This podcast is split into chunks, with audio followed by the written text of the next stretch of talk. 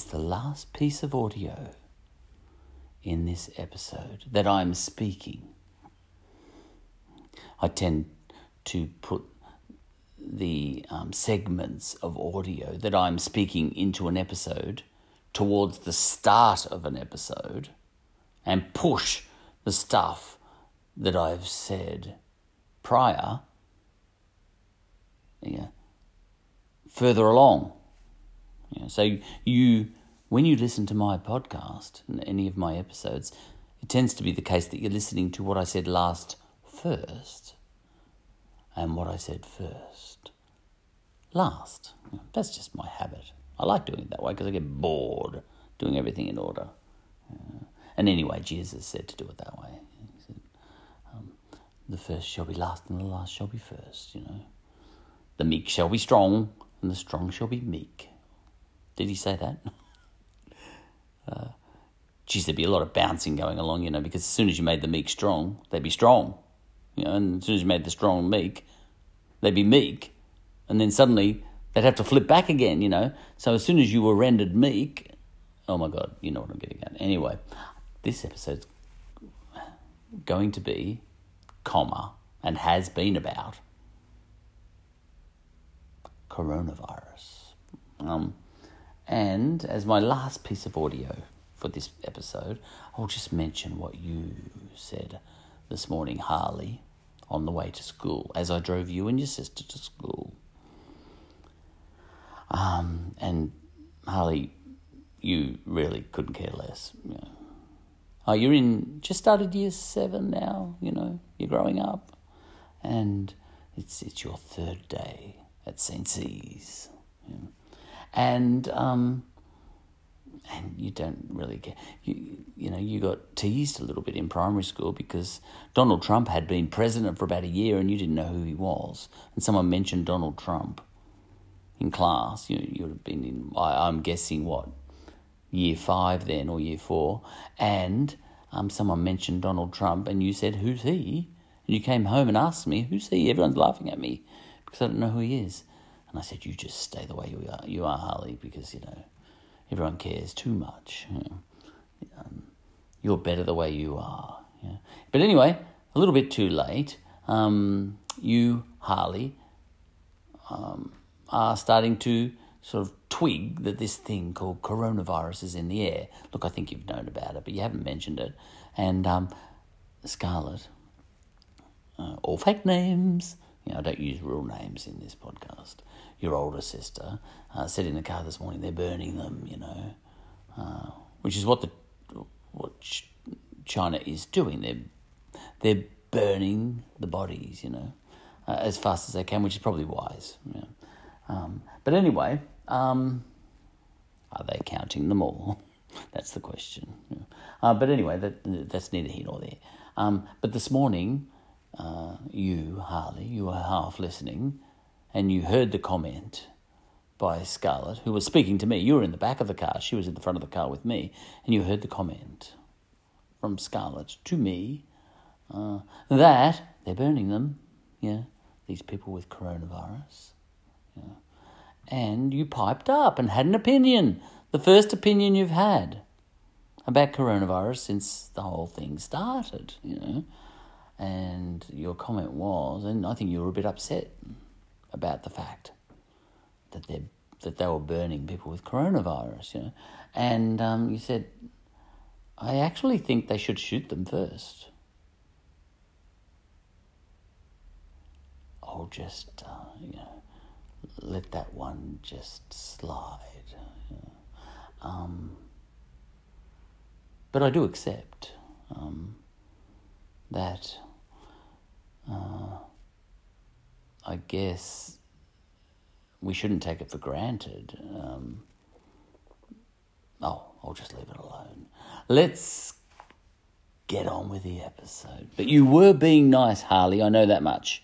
You are a very lovely person, and I think you were being um, humane, really. Uh, okay, on with the episode.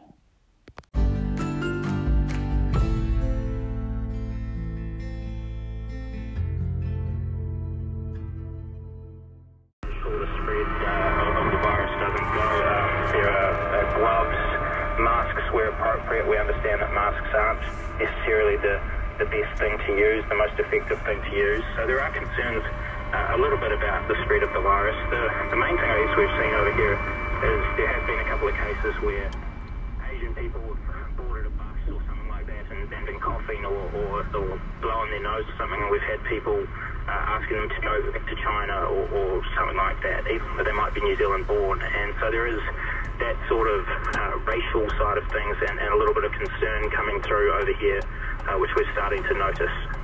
Have you been speaking to any New Zealand residents that have been that are being evacuated from China? Do you have you been in contact with yeah, anyone there? It's wall to wall news on the coronavirus.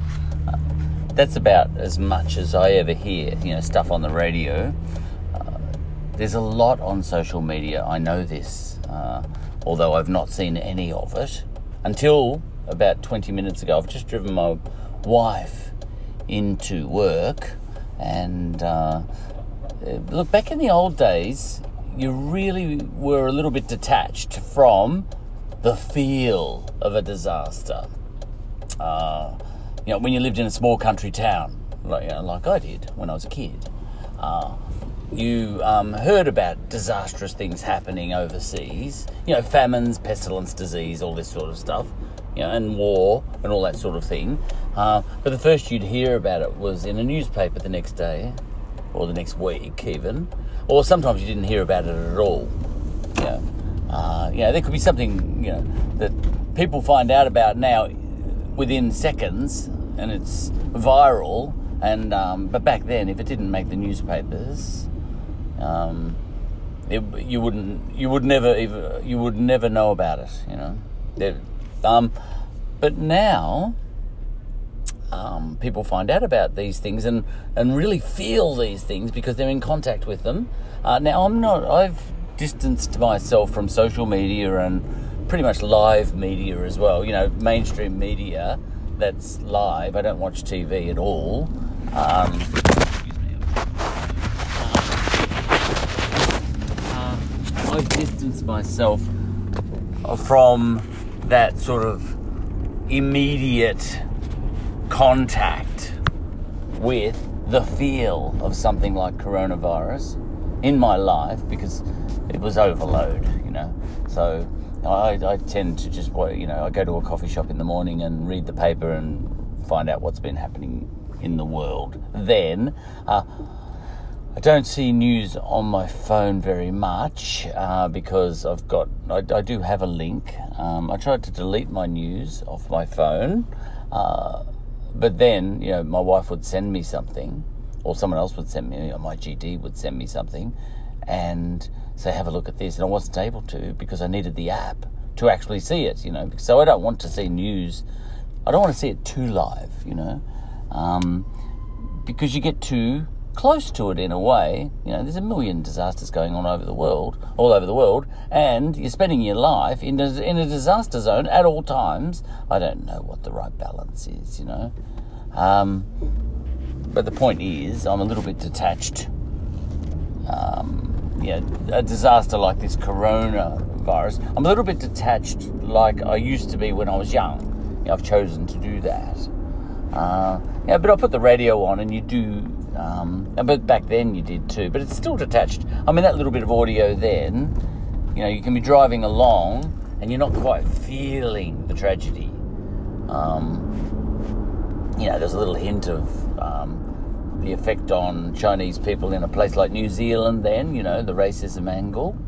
Um, and and I discussed that in the episode coming up actually. Uh, but then again, Hong Kong people have that exact same attitude towards mainland Chinese at the moment, and they're wanting the borders closed, and they're highly suspicious of anyone from mainland China. And uh, I actually did see an article on that. And um, Hong Kong Chinese people, racially Chinese, uh, um, are much more what you might call viciously racist against mainland Chinese than, for example, the New Zealanders are at the moment. I, I, I, could find the no, I couldn't find the article, but look, just imagine that I'm telling the truth. You know what I mean? That um, Hong Kong people um, are viciously racist, racist, you know, against um, mainland Chinese. Look, they're not racist because they're the same race, but if it was New Zealand doing what the Hong Kong people are doing, you would be calling them racist. So it is racist, but it's not at the same time. Did that make any sense? Um, but um, just today, now this coronavirus has been going for a long time. I, I keep losing track of when it started. You know, it could be two months.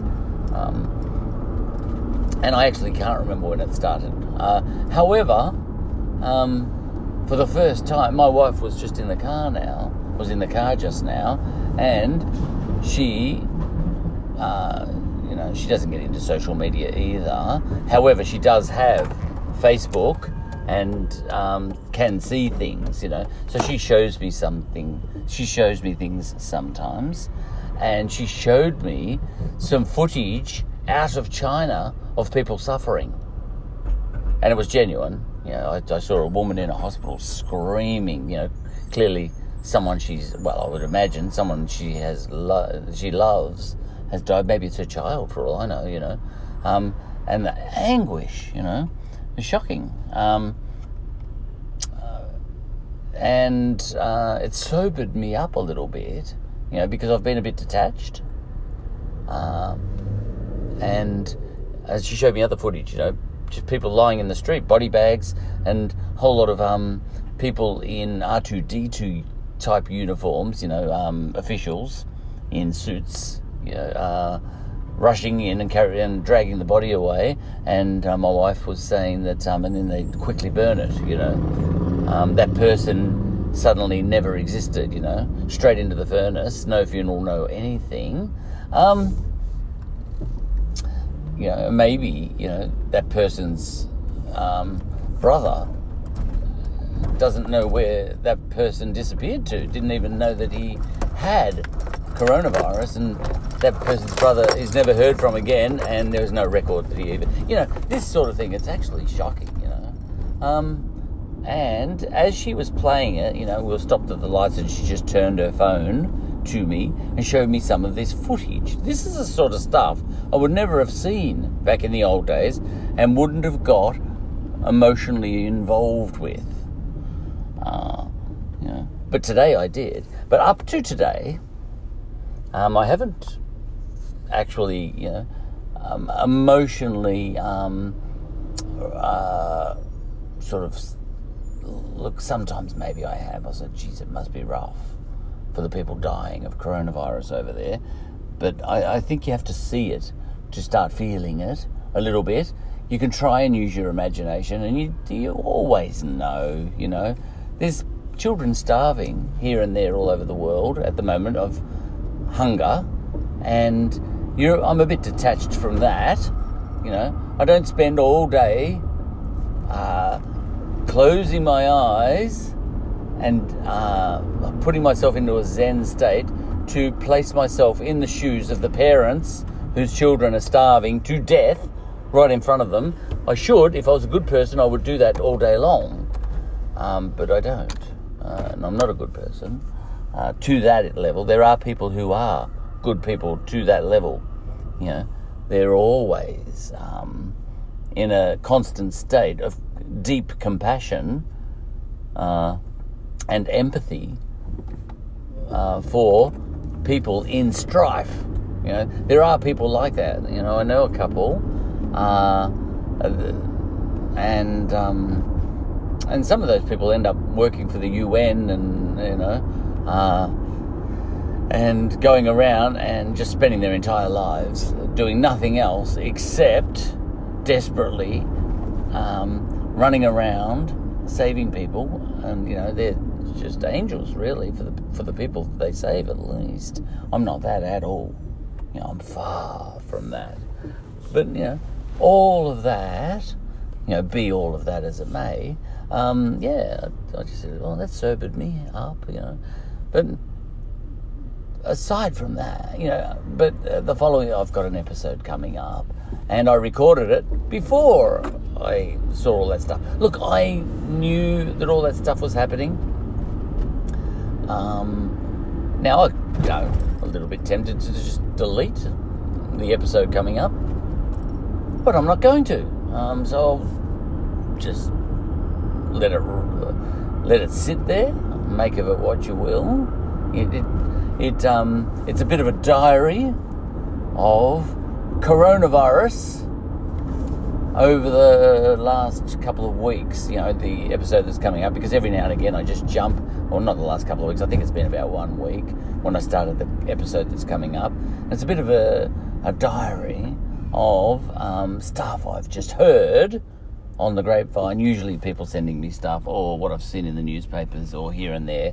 Uh, uh, and it's my diary, but it's a diary by someone who's um, not connected into the uh, into social media or the internet or anything like that as such. So it's um, if I was a social media user and uh, and was exposed to a constant stream of opinion for, for in the first place, um, and um, and right thinking, you know, because social media um, teaches you how to speak right and think right. You know, um, you know, think right according to whatever bubble you're in. What do they call that? Um, um, um, um, um, there's a word for it. Echo chamber. You know, and I think social media modifies your behaviour and your thought processes. You know, and my thought processes and behaviour are not modified in the following. Um, so let's just hear what a reasonably detached person made of coronavirus over the last couple of weeks. And, uh, and that'll be the episode done. This bit of audio you just listened to uh, has been spoken uh, after everything that is coming up now.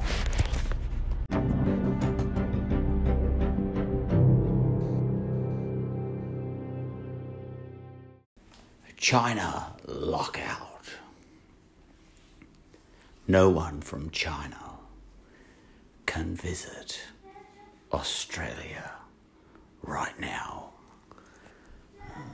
I think Pauline Hanson might have started the coronavirus. Uh, excuse me. Uh, yeah. Let's say I'm at the door. Fire action. What Right. I will. I will spring into action. I know exactly what I'm doing. Go by the door. Come on, positions, everybody. Go.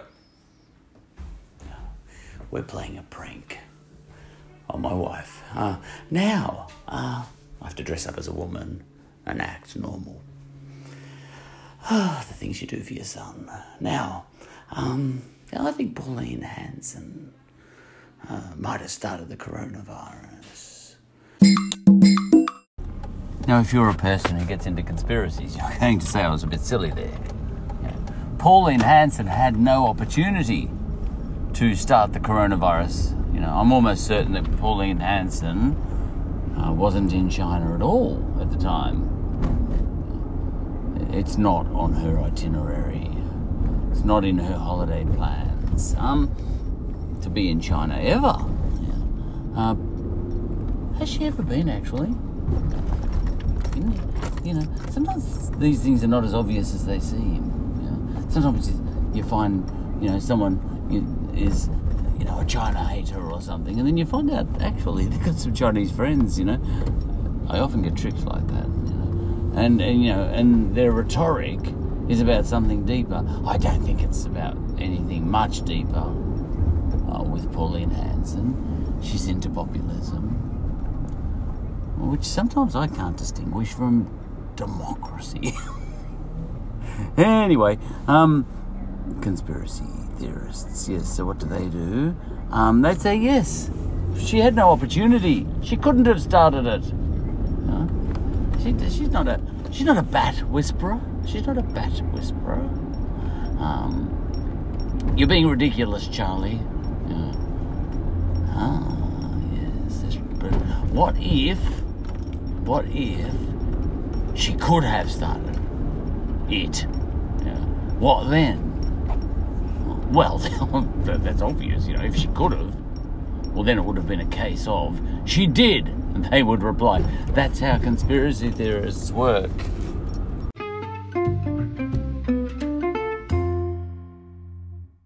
Stop the press.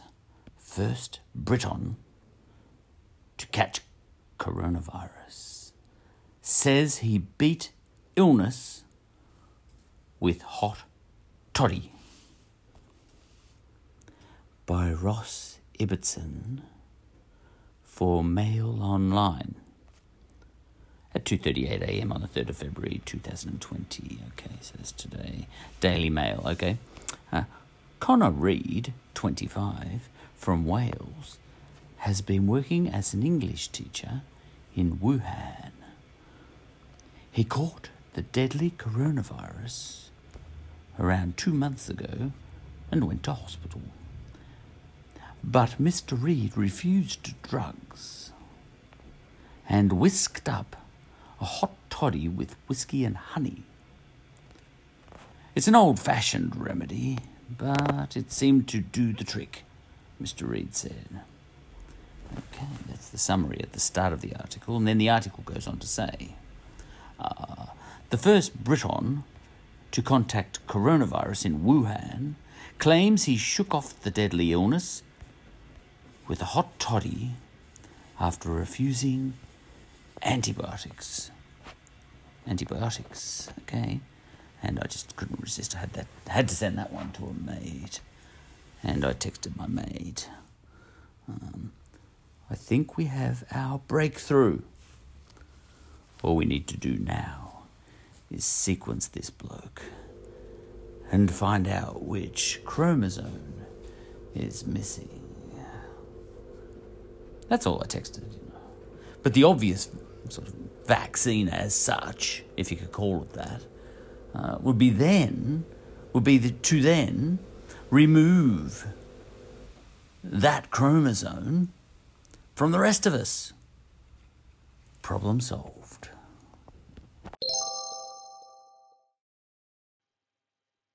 The vaccine worked, sir. None of us has coronavirus anymore. We're all intellectually disabled now, but we've been cured.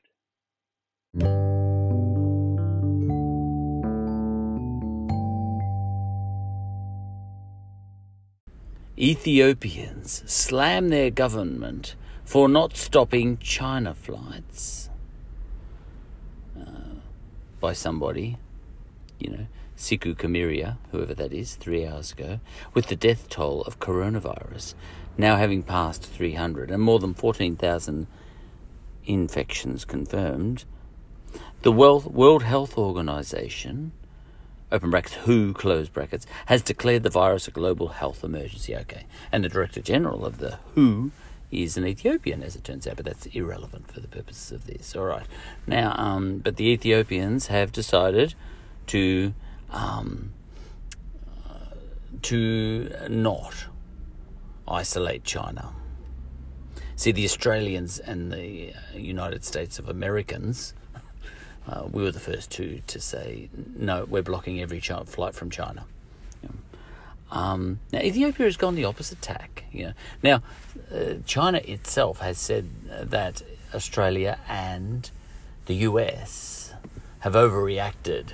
You know, I think their attitude has been: listen, we've gone over the top ourselves here in China to contain the virus. You know, we didn't need you to go uh, over the top as well. We went over the top, you know, by choice ourselves, and we've done a wonderful job of containing the virus as much as we can, and you know, sequencing it and everything else. We're doing all the right things. But thanks a lot, guys, for not being part of the team. Thanks a lot, you know, for cancelling cancelling all flights from China. You know, which is what we've done in Australia and what they've done in the United States as well. Anyway, Ethiopia has gone the opposite. Uh, Ethiopian Air, Airlines. Um, uh, at Fly Ethiopian um, has put out a statement. Statement on flights to China yeah, and from. China is one of the strongest and one of the oldest markets for Ethiopian Airlines. You know, I, I, is it state owned? It's a kind of country, I think. It's a bit socialist. It's a kind of country where the airline would be state owned, I think. You know, it is a fairly socialist country in spirit. Okay. Um, yeah, they're a social democracy or a democratic socialism or you know whatever. Um, we have been connecting the great. Now you got to get the grammar. Uh, we have been connecting the great Chinese nation with the entire continent of African. It actually says that of African for almost half a century. So I'll say sick. I'll start again, and I'll read it exactly as they've got it. You know. China is one of the strongest and one of the oldest markets for Ethiopian Airlines. We have been connecting the great Chinese nation with the entire continent of African um, for almost half a century, and it is our growth strategic market. We are operating our regular flights to all our five gateways in China Beijing, Shanghai, Guangzhou, that how you say? Guangzhou, uh, Chengdu, and Hong Kong, with the usual supply and demand adjustment that we always make during the Chinese New Year holidays. We are also working together with all relevant Chinese and Ethiopian authorities to protect our passengers and our crew from the coronavirus disease in full compliance with IATA, WHO, CDC guidelines. We would like to take this opportunity to thank the people and the government of China for their unreserved hang on, um, uh, support, and we would like to reassure our full commitment to stand with them at all times. Now, they may be being foolish and risking their own people with coronavirus. Uh, but then again, you know, China m- might read that and say, "You're actually, you know, we're being responsible together. We are a team, you and you and we, uh, you Ethiopia and we China." Um, and I think they would respond very positively to that. Is that a bad thing? What Ethiopian Airlines have done? Well, you know, choose your poison. You know, make an enemy of China like Australia has. Rather, you know, they'll continue to do business with us. You know, but rather. Um, or uh, you know risk infection you know you got you know risk management is about weighing up the risks. It's not about eliminating the risks. You know we're all taking on risks you know. There's been a couple of coronavirus cases end up in australia regardless you know. Um, um, ethiopia did the wrong thing. Well the world isn't black and white anyway you know. You've got to balance up um, you risk your own people all the time. You know, you can't get in high and mighty on this and say, well, we Australians would never put our people at risk. Well, we did for the first couple of weeks before we blocked China, didn't we? You know. So, anyway, I texted my GD about that, and um, and you know, when I text her, I don't. Ne- I'm not necessarily texting what I think. You know, so it's almost a dialectic starter more than anything. It's not me uh, making a statement about what I think. It's me, you know, saying, yeah, I'll, I'll, I'll put one spin on this and see what spin you make of that. Uh, and, you know, sometimes she doesn't make a spin of it at all. But here we go. My text reads Ethiopia government is spotting that it can take a risk and do some business while the rest of the world plays the safety before economy card. This has got all the way with China written all over it. I personally see it as a pretty strategically good move, thinking ahead. Because angry is, oh, sorry, angry is China. You know, China is angry at US and Australia for chopping them off so brutally and has said so. End of text. That's all I wrote, you know. Now, I could just as easily have um, written a text and just as readily written a text saying the opposite to that. Yeah, but I didn't. I, I decided to take that tack. Yeah, that um, that it's a pretty strategically good move. Now I could have just as easily written her a text saying Ethiopia are, um, you know, I can't believe that they are risking their people like that. You know, just for a few bucks, they would um, sell. You know, put their people at risk. Of, you know, if I was, if I had a child and was killed by coronavirus as a result of Ethiopia's um, or Ethiopian Airlines um, policy here, I think I would take a flamethrower to the government and the airline. You know, you can take that approach. You know, people often bring it back to their personal experience. If that was my daughter, you know, but governments can't think like that. You can't actually. Um, if you're a world leader, you can't think now. If that, if that was my daughter, what would I do? You can't think like that. You've got to risk some people. You cannot. Uh, you've got to kill people if you're a world leader. There's no way out of it. You know, put a bit more money into uh, education, you're taking away from health, you know, and killing a few people. There's no two ways around it, you know. Okay, that's all. Yeah, just a thought to get to get things kicking along on this episode on coronavirus. Let's kick it along.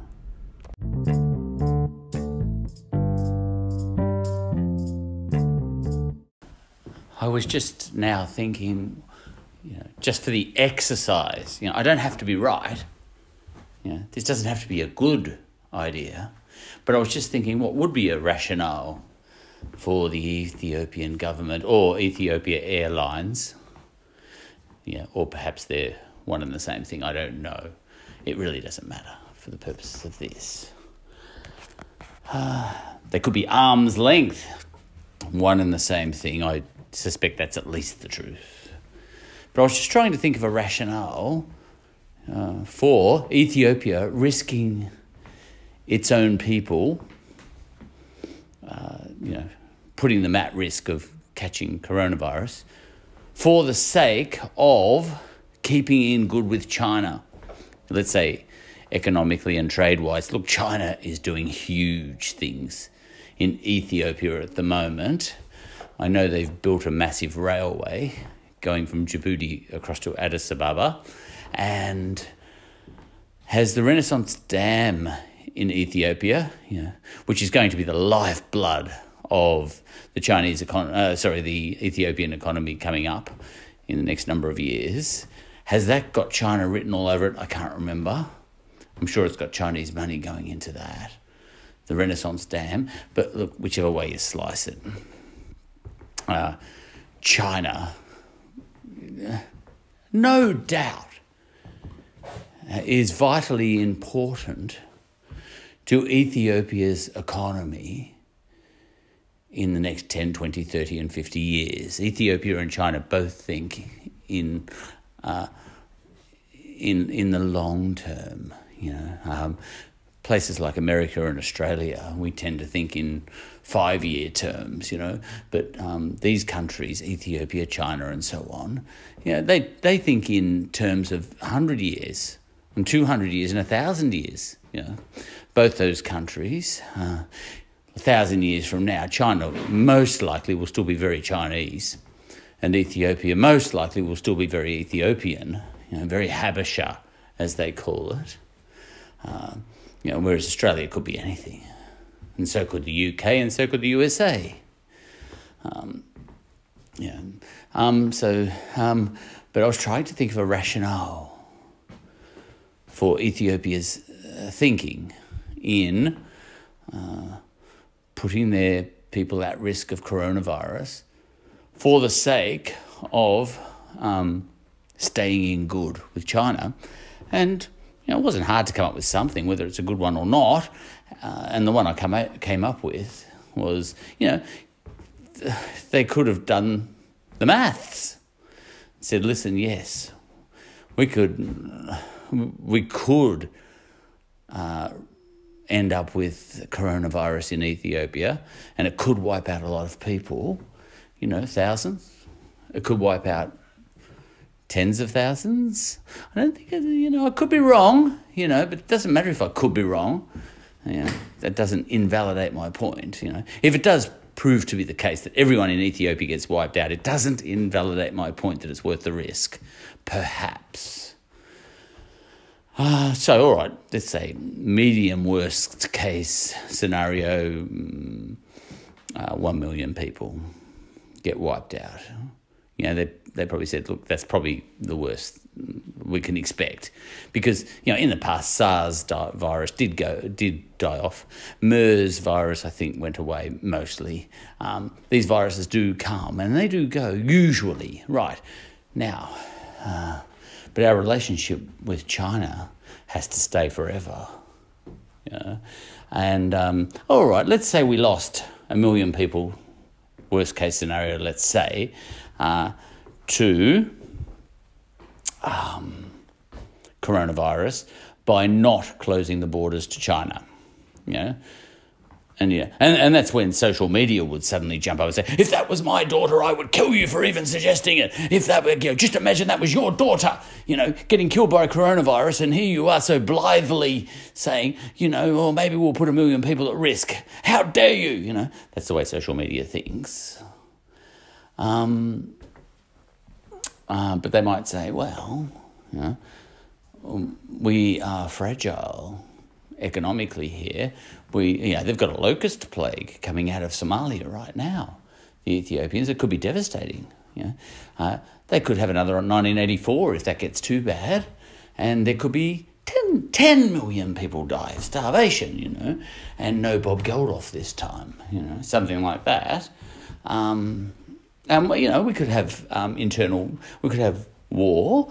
You know, it's um, politically Ethiopia is very fragile because the you know the current president, uh, current prime minister, uh, Dr. Abiy has brought in a raft of changes. Uh, a major one being uh, getting it back on with Eritrea. You know, and that could blow up in everyone's face. You know, there's a lot of things going on in Ethiopia, and they could have done the calculations and sat around the table and said, look, in the long run, yes, we could lose a million people to um, coronavirus right now, but, you know, uh, all things considered, we might, might only be a thousand, and it possibly could be none. Right, let's balance that up against what are the risks of heartache, pain, suffering, and starvation and death, you know, for our people if we do not maintain very loving links with China. And they might have said, listen, we're in a very fragile situation here. Where, you know, we are hemmed in between, uh, we're an island, you know, and to our east is Somal- war-torn Somalia. To our west is war-torn Sudan. Um, to our north is you know the, the Middle East. Say no more. Um, this is not an easy place to live here. Things can go wrong. Um, we are going to say that it's worth risking, probably in our best estimate, between 1,000 and 1 million people, but possibly no people. Uh, we're going to weigh that up against the very strong likelihood that if we fall, if we, if, if everything goes to shit here in Ethiopia, um, famine wise, locust wise, war wise, and a few other things wise, and some refugees straight out of um, refugees coming down from um, the Middle East, say, and so on and so forth, you know, which could have a devastating impact on our people and even trigger civil war and all. Oh, and by the way, um, we're on the we're always teetering on uh, the edge of a of Ethiopia breaking up anyway. You know, Tigray in the north is often not happy with. Um, the Amharans sort of in the middle and the Oromos down south and all that sort of stuff. You know, this could uh, Ethiopia could just could break up, and when countries countries around here break up, they don't break up peaceably. They break up viciously. Yeah. Um, yeah. All right. Um, so you know they could have weighed that up and said, you know what? It's um, on balance. I think we are doing a good thing for our people uh, by risking risking a thousand of them or maybe a million of them um, to save potentially 10 million of them or 100 million of them through some other terrible um, fortune, you know, such as civil war or, you know, China saying, listen, you didn't help us out last time, so we're not helping you this time with the locusts or whatever, you know. So, you know, those, those uh, calculations are made by people who are leaders of countries, and uh, it doesn't help, you know, uh, when people jump onto social media, for example, and say, you have to protect your children, uh, sorry, you have to protect your people from coronavirus, and you are not to weigh anything against that, you know. This is, um, this is how it should be. You must block China. You know, you must block China, and no discussion will be entered into. This is not, you know, if it was my daughter, you know, and they start talking like that. If my daughter got killed by you not blo- uh, by you not blocking China, I would never forgive you, and you will you will have been in the wrong. Well, all I'm saying is, you know, possibly no, you know, yes, your daughter has to die um, to save ten other children through some other possible threat, you know, of civil war, blah blah blah. If you know, if Ethiopia should fall into turmoil, um, through in not no small part not having a friend like China. Yeah, that that you know that's I came up with something. You, know, you might be able to come up with something better. It's just it's it's just the idea I'm getting across, not the exact example. His name was Tedros back in 1878. Well, the current Director General of the World Health Organization is Ethiopian, and his name is Tedros too. There you go. Now, you didn't need to know that, did you? Reduce your risk of coronavirus infection. This is a sign I'm reading that somebody sent me. Uh, person number one. Uh, and it's it's a sign that the World Health Organization has put out, an official sign, you know. And it says, clean hands with soap and water, you know, alcohol based hand rub, okay? Cover nose and mouth when coughing and sneezing with tissue or flexed elbow. Okay? Avoid close contact with anyone with cold or flu like symptoms. Thoroughly cook meat and eggs. Avoid unprotected sex with live, wild, or farm animals. What? I've led a sheltered life. Wait a minute, what's that one? And worse still, there's a little image next to each sort of rule. And the first one, clean your hands, it's got, you know, soap. And the next one is cover your nose, you know, and it's got a box of tissues. The next one's got um, someone sneezing or something. Avoid people with colds, you know. And the next one, thoroughly cook meat and eggs, and that's got a pot, you know, on the boil. And then avoid unprotected sex uh, with live, uh, presumably, you, you can still go for it if they're dead. Don't worry. Chinese guy, whoever you are that caused this coronavirus, someone's done something to cause this. You know, you only need one person. Avoid unprotected sex. All right, you can have protected sex with dead animals. Oh dear. Anyway, um, you can even have unprotected sex with dead animals. You, you just can't have. Avoid unprotected sex with live, wild, or farm animals. Okay. And they give three images as examples against that one. Um, and the. Uh, it's pig. Okay. Well, I suppose we got it on with the Neanderthal, Neanderthals, didn't we? um, okay, pigs, chickens. Yeah, there's jokes about that. And there's a picture of bat. A bat. And that's what got me going. anyway, so person number one sent me uh, that. Uh, one of my friends sent me these guidelines from the World Health Organization, comma, capital W, capital T, capital F, five exclamation marks. So I replied because it's my duty. Yep. I replied, the sorts of things you would never dream of. Going up, growing up in quiet Strathmore. Welcome to the world, alas. And then I wrote just as an added thing. P.S. I'm very concerned at the actual animals they've chosen to illustrate that one. I think I'll avoid wondering whether it's even possible with a bat, for example. now one, now one, two, three, four, five, six, seven, nine, ten. I got ten laughy faces for that. Now that's currency in the online world. I'm not on the online in the online world except for text messages, and one person I do WhatsApp with, my cousin in England. But even in my text messages, now in, if I was on social media, yeah, I'd have one big there because I got ten big happy smiley faces, you know, and that's what that's why we're on social media, isn't it? right now, so this, you know, that that one grew. Now, someone else texted me, or did I text them? Let's just have a look. Okay, there was that one, but that one got me going. Uh, ba, ba.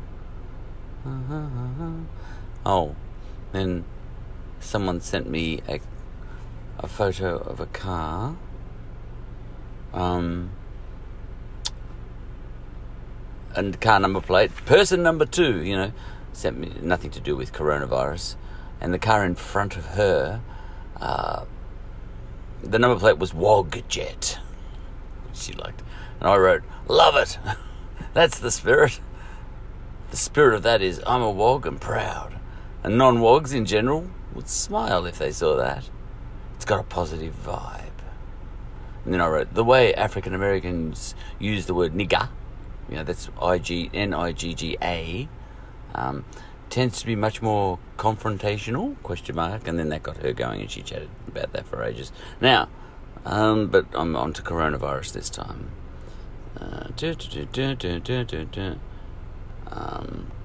Oh, person number three. Uh, now, what was I talking about there? Oh, because, aha, person number two had sent me something to do with coronavirus, and it was someone had put something on social media, and she screenshotted it and sent it to me. And the text went, well, what is it called? A post. The post went like this Good news! Wuhan's coronavirus can be cured by one bowl of freshly boiled garlic water. Old Chinese doctor has proven its efficacy. Many patients has sick, you know, always, no, sorry, also proven this to be effective. Eight, open brackets, eight, close brackets, cloves of chopped garlics, sick. Add seven, open brackets, seven, close brackets, cups of water and bring to boil, full stop, comma. Mm. Eat and drink the boiled garlic water, overnight improvement and healing. Glad to share this. Okay, that's someone straight out of Oxford. Now, um, and I replied, "Oh my goodness, could you tell? Could you let the person know that even the Chinese are going with total Western medicine and science approach with this one?" on the basis that millions of people back in the days of traditional medicine used to get wiped out on all continents by the simplest outbreaks of this, that, and the other, even while they were drinking garlic flavored water. Um, sc- I screenshotted that to person number four, and he said Gordon Bennett. And uh, then, you know, keeping the theme going, I uh, texted, It's people who are stupid, perverted, and often both that get these viruses going. I don't know. I don't even know if that's true, you know, but on a text message to your mates, it doesn't have to be true. And cause them to then explode. It's, uh, no, this is dark humour coming up. It's a shame that the viruses can transmit so readily to people who are not twisted and stupid. If the viruses were coded to transmit to like levels of stupidity and perversion, we probably wouldn't even bother sequencing them. Only got one big, I got, got one smiley face for that, a laughy face. You know, the ones with the tears coming out of the eyes. Um, that's the big one, you know. Well, I said, I seriously don't know what God was thinking. Making me at risk of catching a virus from some fruitcake who seems to want to root fruit bats and then eat them afterwards. One, two, three, four, five laughy faces, but they're the good ones. They're the ones that are leaning over to the side. anyway, um, and then I said, "Well, I'm not far wrong, am I?" And, he's, and he said, "Not at all." I tell you what put bats in my mind. Official World Health Organization. I just read who. Warning. And I put the photo that person number one. I've lost count of who my persons are. Uh, person number one sent me, you know, that one with avoid unprotected sex with live, wild or farm animals. But if you find a dead one, go for it. Right. What on. And then I wrote underneath, why, why on earth would they draw a bat on there if it wasn't happening? It took me 20 years to get my head around chickens. then he wrote, Good God. Um, then I wrote, When historians study ancient evidence, they put more weight on the evidence of ancient laws that seek to stop people from wrong behaviours because that is a rare, unbiased insight into what was going on back there, written for local, practical purposes, not for propaganda or for cultural reasons, etc. What are future peoples going to make of that sign, coming from no less than the WHO? We have freaks in our midst, I'm afraid to say. Now, I don't even know what started the coronavirus,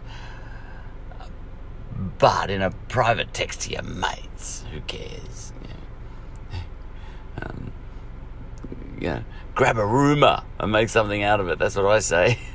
And he wrote, You're right there. Um, blah blah blah. There's always other texts, you know. Um, I, oh, him, he's he's a royalist from way back, and I sent him a, an image. No longer European, a divided Britain seeks a new identity. Uh, that's to do with Brexit, you know. Brexit happened today, by the way. Okay, now, then I wrote, Britain seeks a new identity. Did I miss something? that's me speaking with an English accent all of a sudden. Britain's got the most well defined identity since Egypt was making statues of tall, skinny cats. What's to seek? Britain's got an identity.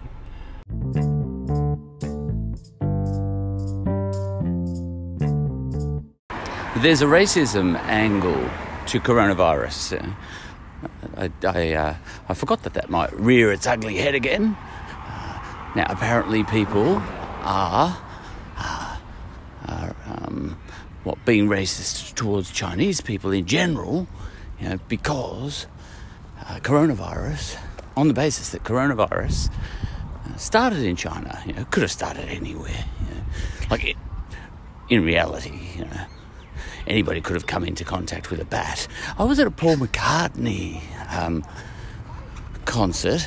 Uh, I think it was about one year ago, and in Melbourne, it was the first time he'd been to Melbourne for a long while, and a bat flew straight at me. I was in the very last seat, nothing but the best for me, but I was in the very back seat in the grandstand at, uh, you know, um, what's it called? Yeah, the old swimming pool, the Olympic swimming pool, which is called something else now, and a bat flew straight at me, but you know, veered away at the last minute. It gave me a shocking fright. But if it had hit me, I could have got coronavirus right there.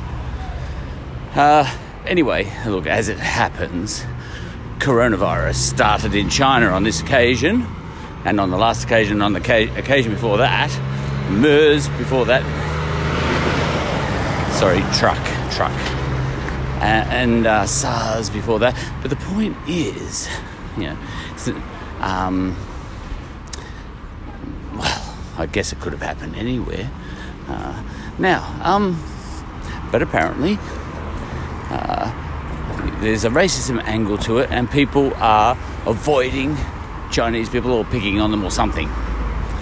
Uh, like you could have an Australian Chinese person, uh, nothing to do, yeah, with no more connection to this coronavirus than me, uh, but they're look, being looked at differently than, yeah, for example, I am. Okay, that happens. Yep, it's not good, but it happens. Uh, and uh, and and no, you know, and I have heard that Chinese restaurants are being shunned.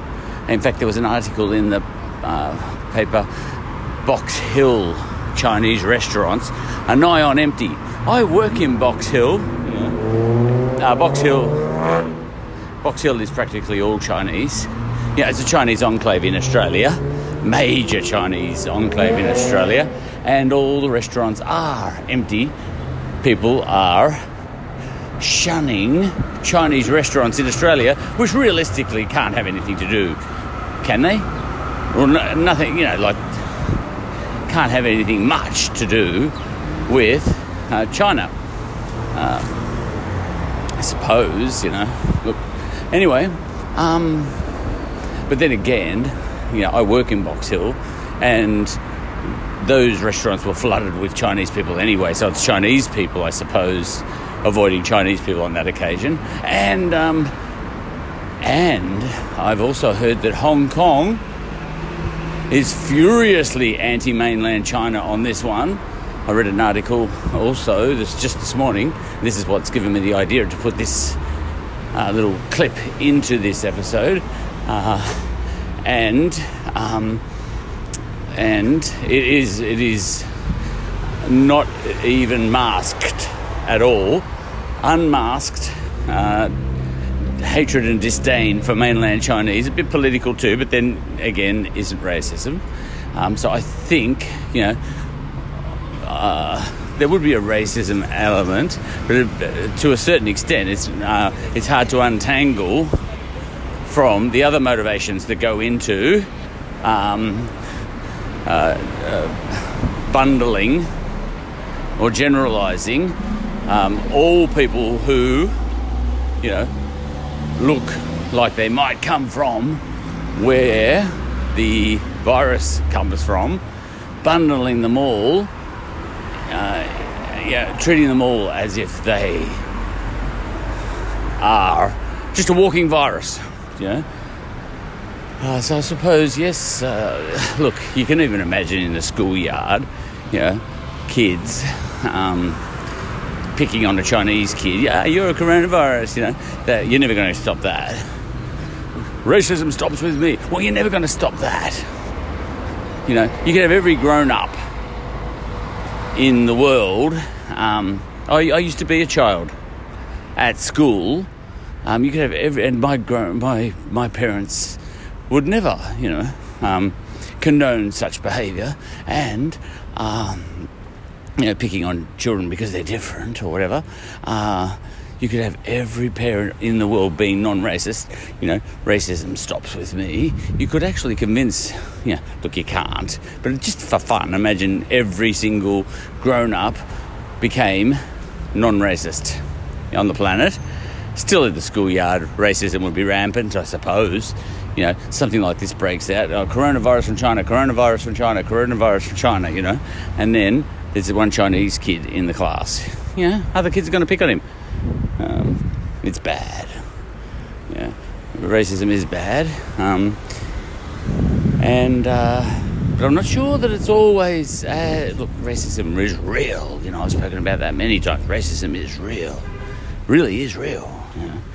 uh, but you just have to be mindful, I suppose, that if someone's picking on someone, you know, to what extent is it racism? And to what extent is it whatever is motivating the Hong Kong people to hate the mainland Chinese people over this one? Um, yeah, because they've got a fear of yellow peril too. Um, the Hong Kong, the people of Hong Kong, uh, you know, they fear the yellow peril far more than we do in Australia. They, have been rioting for nigh on half a year, I think, through fear of mainland Chinese influence. Okay. Um, I didn't even start to discuss that. All I wanted to do was mention it, and I came to no conclusions. Uh, headlines like that, uh, I think, get themselves off to a bad start, and uh, and you, you, can end up with a, a long article uh, built on a bit of a shaky premise. Uh, the article could be good, but the premise could be bad, you know. Uh, now, yeah, because, you know, as I, uh, what did it say? No longer European, Britain now seeks a new identity, you know, or something like that. Well, Britain never was European, uh, and that's why Brexit happened, I suppose. Anyway, yeah, just articles like that can get themselves off to a shaky start. That's all I'm saying there.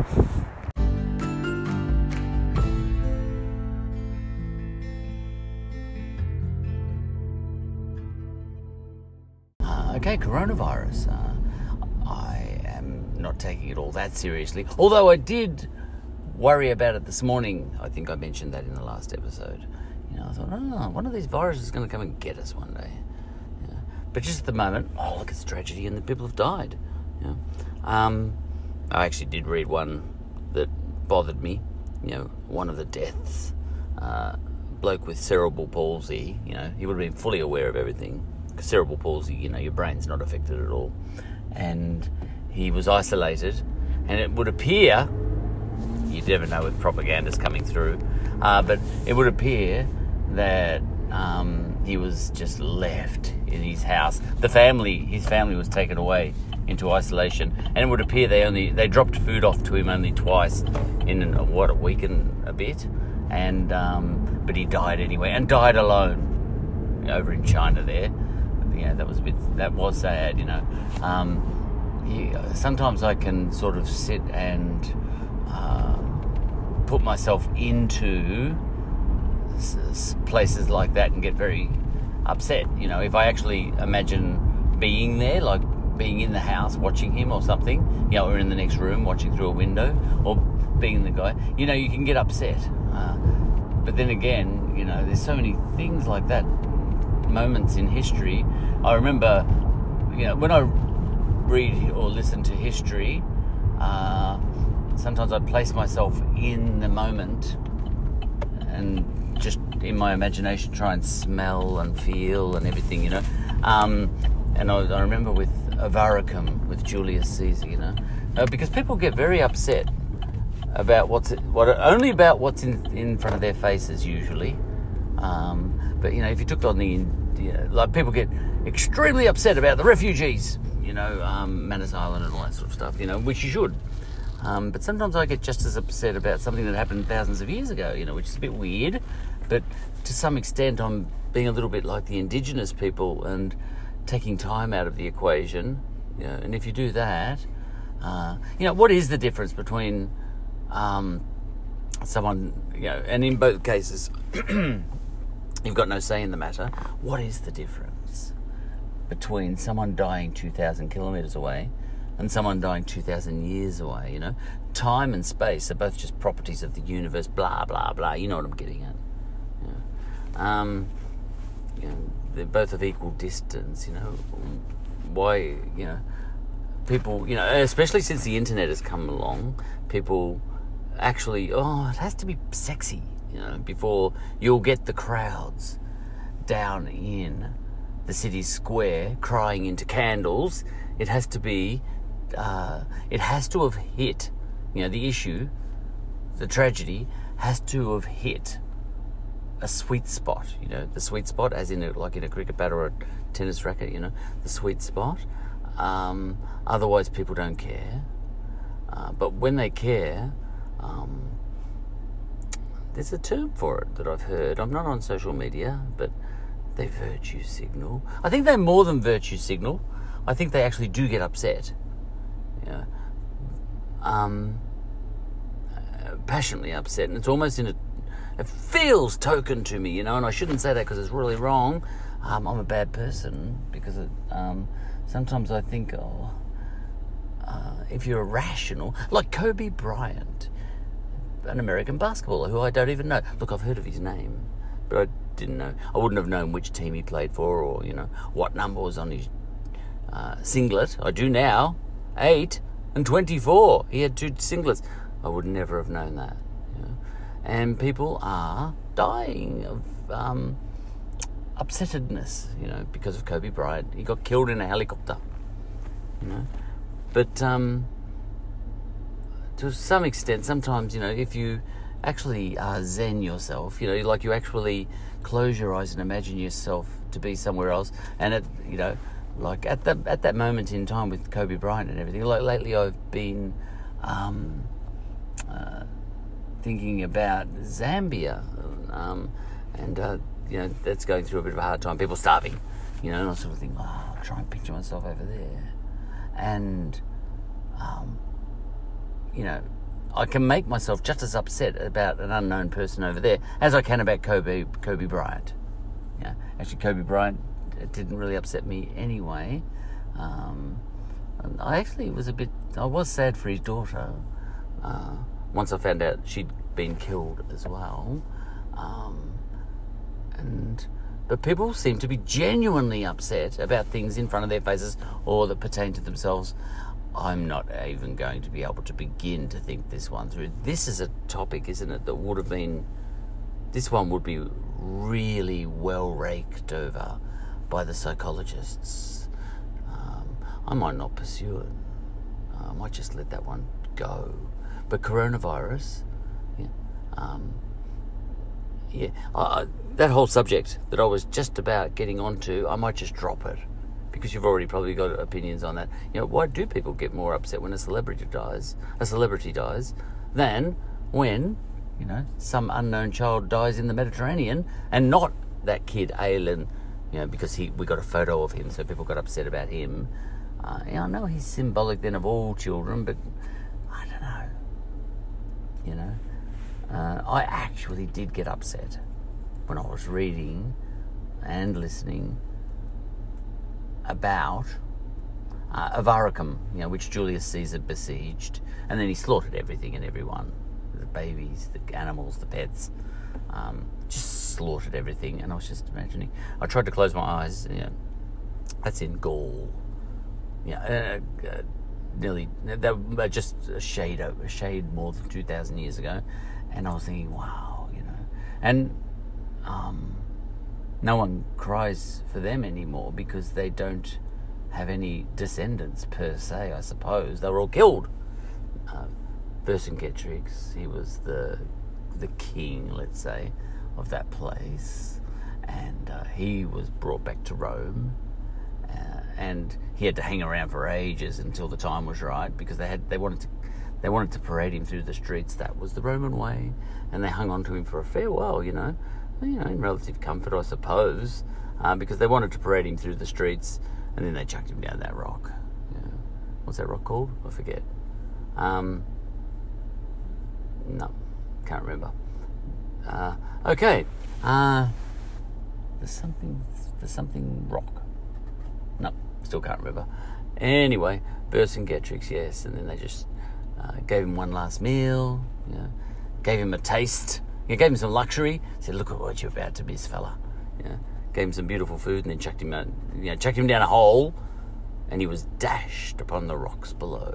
You know, and uh, I suppose when he, as he fell, he thought, "Wow, I'm the last of my clan, you know, uh, because he's the only one they didn't kill, apparently. It'd be funny if everybody you knew was wiped out. Uh, all right, um, but anyway, coronavirus. Look, I might, I might, um, I might add to this episode later because I was going to say something else about that, and I forget what it was, but I'm sure I'll come back to it. Okay, that'll do for now.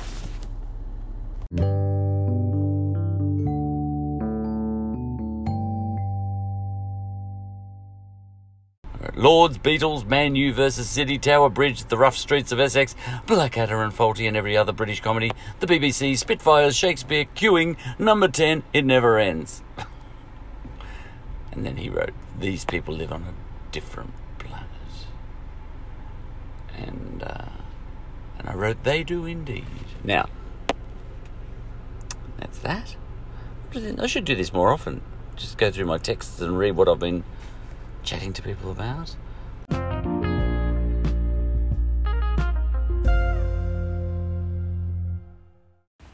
Remove all power. Hang on, I'd better go back to my texts. What did she say?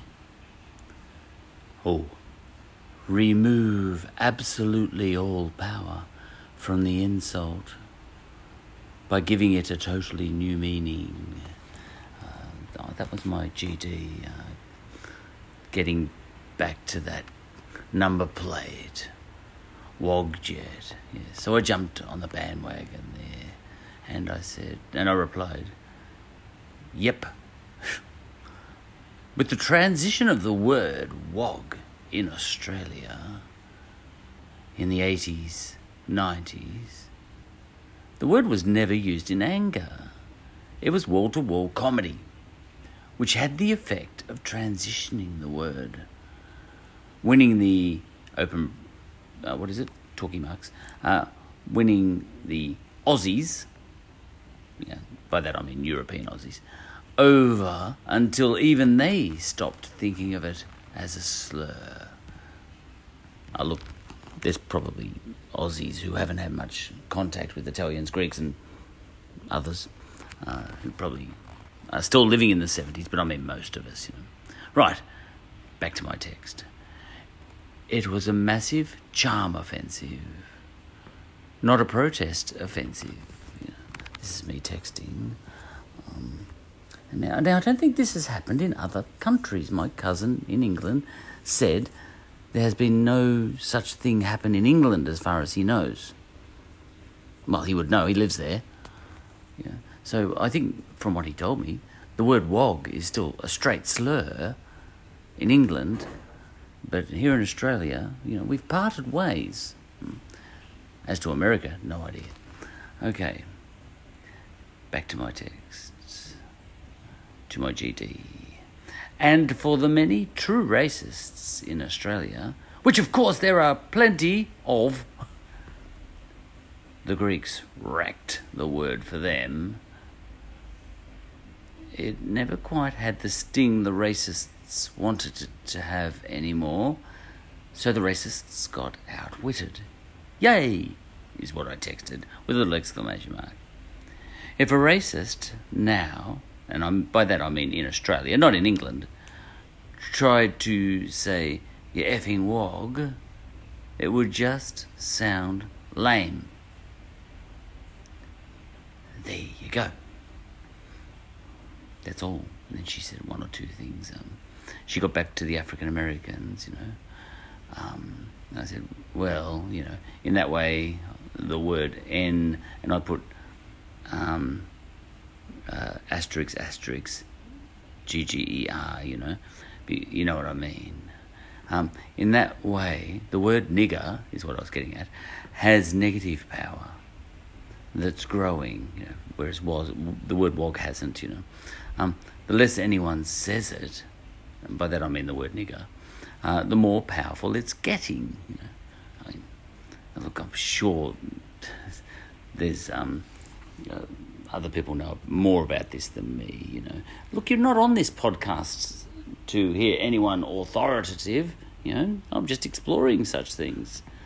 Okay, then I went on, and I said, um, whereas WOG in Australia, I mean, is like on number plates and trams. And then I just noted the word F asterisk asterisk K has lost its power too. Yeah, because that's said a lot these days, a lot. Um, I think it was said a lot in the Roman Empire too, in ancient times. You know, that's where, the, where well, actually, I do know that's where the word comes from. It's an old Latin word, you know. So if you went back to Rome, you know, and you're on a building site when they're building the Circus Maximus or something, um, if it's anything like building sites these days, you would understand every second word. right. And that's that. Okay. Oh, and then I noted Allah Akbar or Allahu Akbar. That one too, I mentioned. That one has growing power? And she said, um, maybe, yeah. And then I sort of had a second think and I said, actually, that one has been getting predictable too, hasn't it? then she said, well, that bogan thought it was funny. I know what she means by that. We were talking about um, there was some bloke who got arrested in Brisbane, and as though and he was just a you know a skippy Aussie bogan, you know he wasn't a Muslim or anything, um, and as they were dragging him away to the divvy van, he was yelling Allah Akbar, Allah Akbar, you know, and I, I heard someone say, "Oh bloody Muslims!" I said, "What? He's not a Muslim. I can." I know, I know the cut of his jib. he's just trying to be controversial. He's heard other people say it, so he's saying, you know, you've got to be careful as to um, automatically assuming that someone's a terrorist or something just because they're yelling Allah Akbar. You know, uh, some people are just attention seeking, you know, and um, they'll yell Allah Akbar because they know um, that it causes a reaction. We're not that different to children.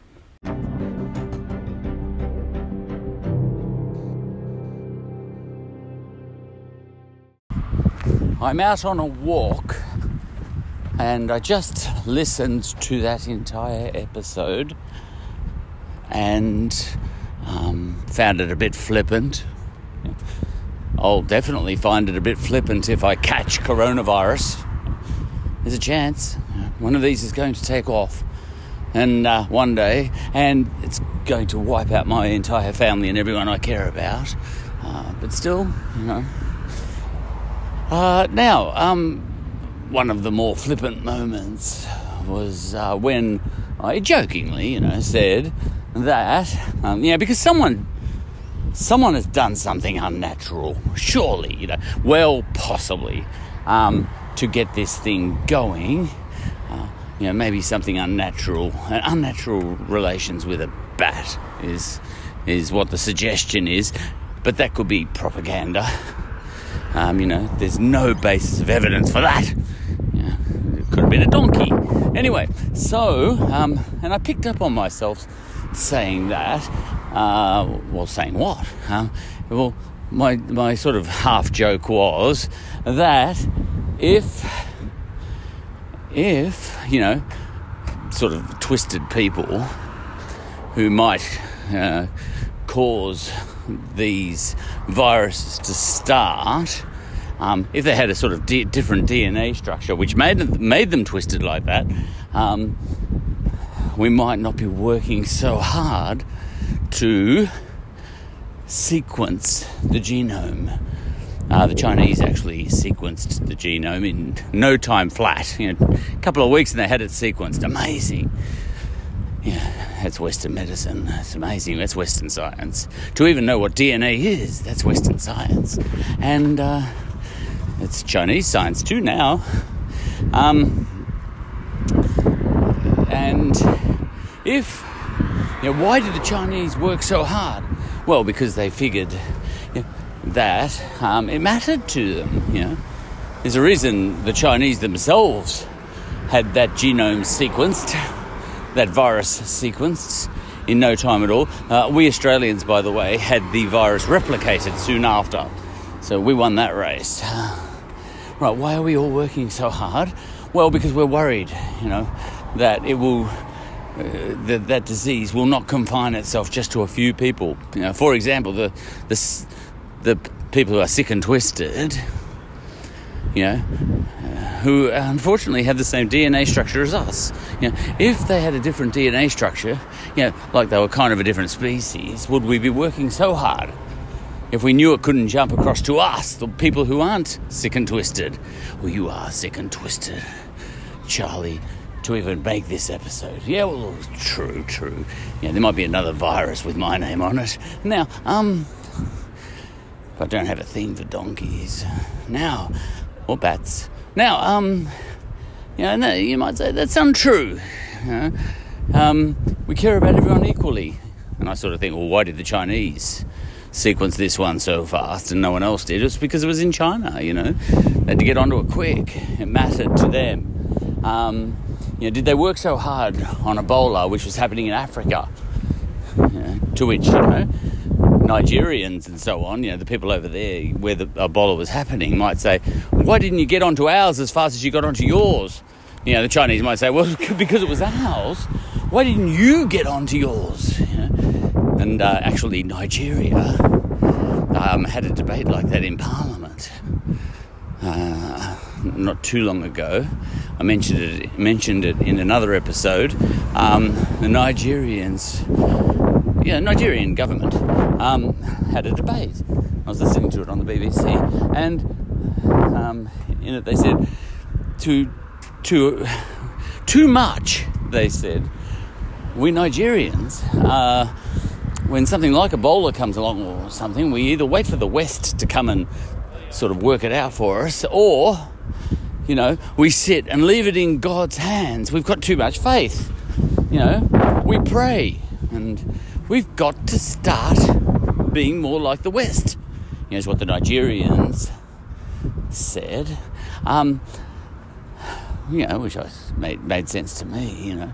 These things are nothing to do with, you know, one sort of race, colour, creed, or culture being better than another. It's just who's willing to um, not leave things in God's hands and figure things out for oneself. You know, that can be cultural.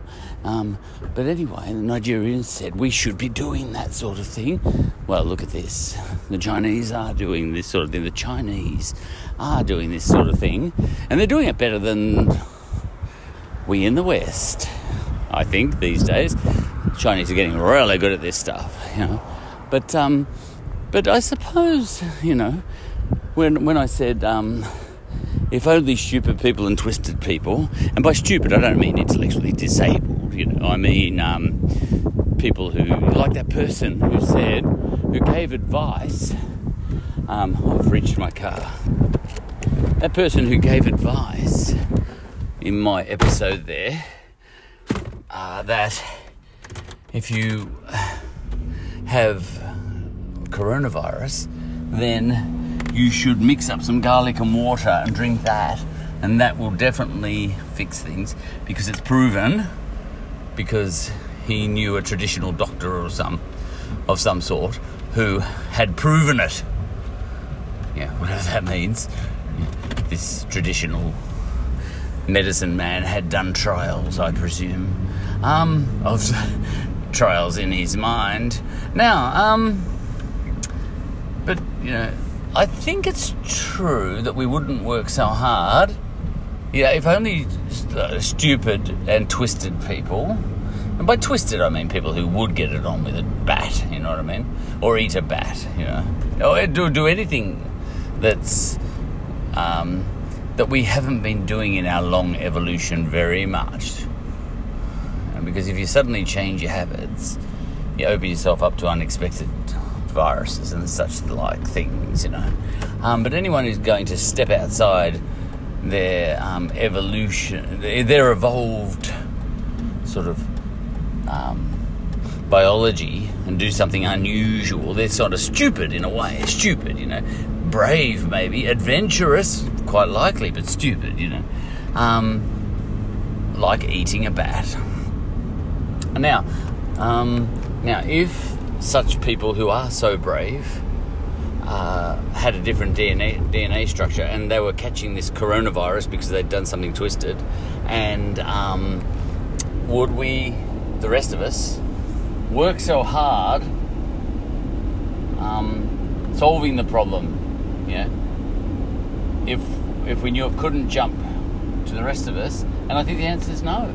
And the reason for that is I don't think we worked that hard um, on behalf of um, the people in the west of Africa uh, during the Ebola crisis. I don't think we panicked quite as much as we and as quickly as we have panicked this time with the coronavirus, uh, because the coronavirus could quickly jump across to us, and we felt pretty much Ebola is was unlikely to jump across the waters to us. You know, we, we panicked enough, but we did, you know, this one we've really jumped on, like I said. The Chinese had it sequenced this virus in no time at all, and we Australians had replicated it. And now, now that we've replicated, you know, is that the first step to finding a way to kill it? You know, because if you can make it, you can break it. You know, something like that. But maybe it's true. Uh, yeah, maybe there's self-interest at play here, and maybe it's true that um, if the sorts of people that start these viruses yeah, by living too close to animals, un, you know, unusual combinations of animals, let's say, um, and eating them or whatever.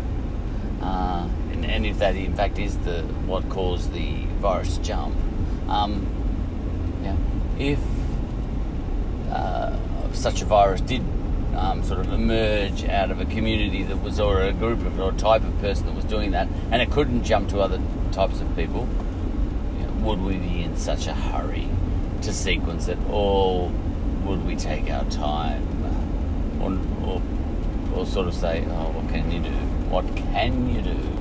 Now, we didn't quite say that with the Ebola breakout. We didn't say, what can you do? But I think even um, Africans, and I'm talking west coast of Africa, Africans, I think they were a bit critical of the West for n- not being as motivated as they might have been, the West, had Ebola started in, you know, somewhere like Melbourne, here in Melbourne. To which I'd say, of course we weren't motivated, you know, as motivated. Um, if Ebola had, um, we're not very nice, we humans. You didn't think we were nice, did you? Um, you know, if Ebola had started off in Melbourne, we would have got right into it and figured it out mighty quick um, what to do about it. Um, and we didn't do that. Yeah. But then again, would you know, you Nigerians have, um, if there was no risk of Ebola jumping across to you in Nigeria, yeah, how hard would you have worked on figuring out everything about um, Ebola for the benefit of we Melburnians over here in Australia. You probably would have said, prayed to God, you know, and I hope those Melburnians figure out their Ebola problem, their Ebola problem, you know. And, um, is that true? I reckon it is true. I don't think Nigerians would have gone hard if Ebola had have broken out in uh, Melbourne. You know, I don't think they would have gone hard to try and solve it. They would have sat back and just read the, read about it in the news, but I don't think that many people would have been motivated to do anything about it. Um, we're not very nice. we're a combination. Good and bad.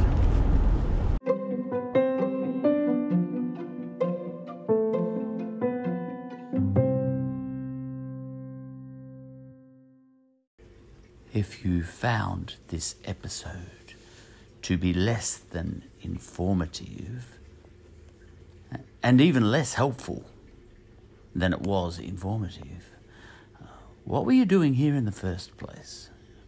You should really be uh, listening to medical professionals for a start. What the hell are you doing to coming to me?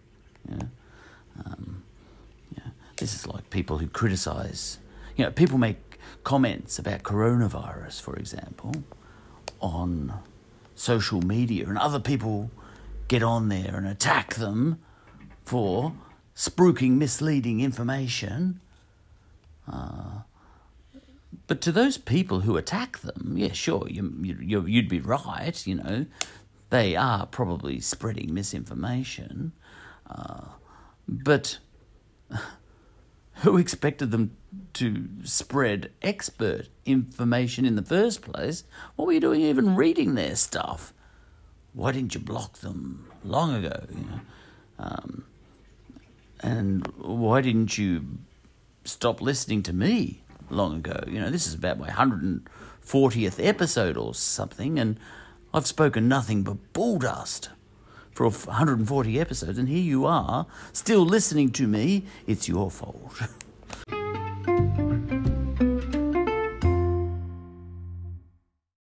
now, I didn't really dress up as a woman at the start of this episode. I was just joking. I just put this big, funny red wig on. Uh, Alex thought it was hilarious. And, uh, yeah, but then again, you know, it doesn't take much to get an Aussie bloke dressing up as a woman. Especially, I remember when we all used to play football. Uh, it, you know, there'd be the um, end of season fancy dress, award ceremony, and so on. Um, piss up, you know. Sorry, sorry, kids, but that's what it was called. And uh, and my sister actually observed at the time. She said, you know,